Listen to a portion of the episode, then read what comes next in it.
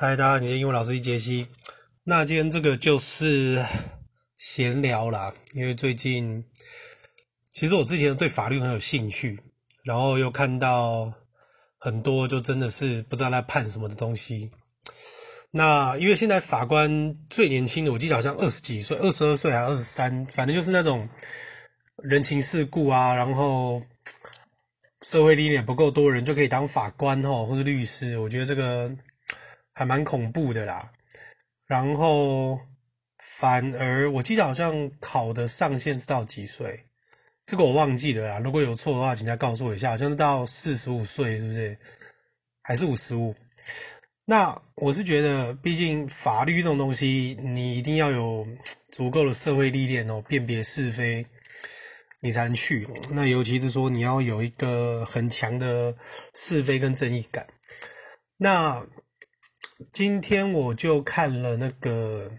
韩国的电影《辩护人》吼，那这个电影主要就是在讲说，其实我觉得跟现在的政治氛围有点像，反正只要你不认同现在这个政府，你就会被打成是什么共产党还是什么东西的。其实，在一九八一年的时候，这一件这个福林事件其实也是一样吼，就是。明明就是大家在读的都是首尔大学推荐的书，然后就会被打成是共产党，然后就被抓去，就是拷问啊，然后就是有点像是法院这种东西，为了给社会交代说，你看我们都有在抓人，然后就随便有很多的冤狱吼。那一方面也是因为说，嗯。尤其是啊，交通的部分我也很 care，因为很多人真的都是乱开，那开了以后又破坏现场、酒驾，然后还有就是明明自己不对，但是却还能硬凹说到底是怎么样？我觉得这个跟社会风气有很大关系，教育有很大关系，所以我觉得严刑峻法某方面我是很支持的，因为我觉得人的本性就是你知道吗？尤其是是非观这个东西，虽然说不是要道德绑架吼，可是我真的还蛮怀念以前，就是你知道，虽然有些老师惩罚学生也真的不 OK 啦，但是现在也真的太过于的混乱了。我觉得自由是件好事，但是自由如果过度哦，那就变成混乱了。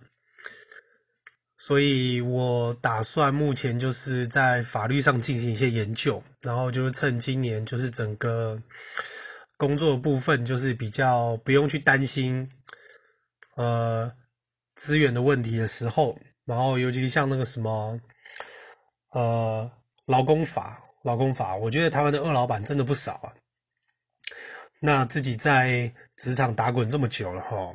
那一些什么职场霸凌啊、暴力啊，或者是说职场的一些有没有东西，我是真的很建议大家去。多读一些关于劳工的法律啦。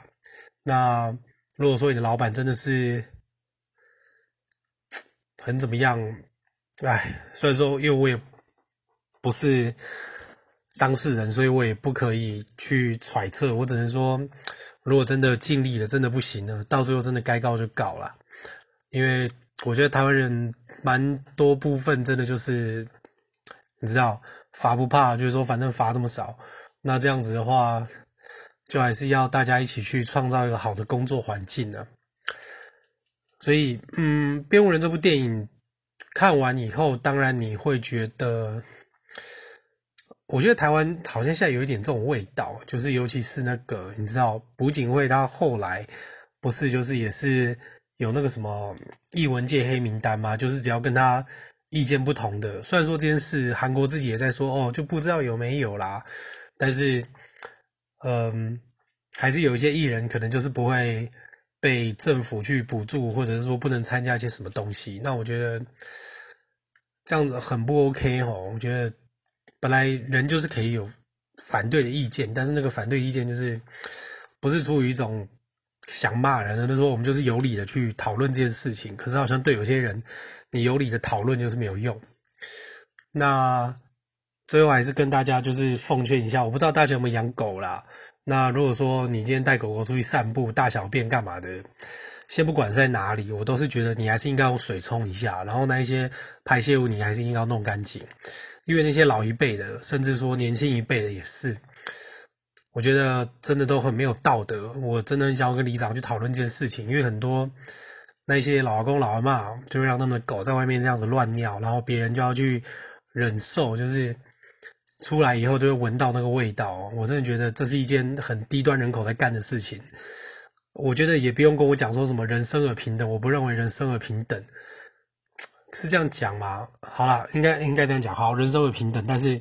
你后来的很多行为齁，真的就会让你是成为低端人口的一份子，还是所谓的高端，就是有道德希望人口的一份子。但是我觉得现在台湾还是不少低端人口啦。我说的低端绝对不是你没钱的，我只是一些道德观上面、一些规则上面这件事情。所以呀，为了这个，我就要更努力。那也祝大家都可以完成自己的目标。OK，好，希望大家可以听懂我讲的。OK，那我们就明天见了，拜拜。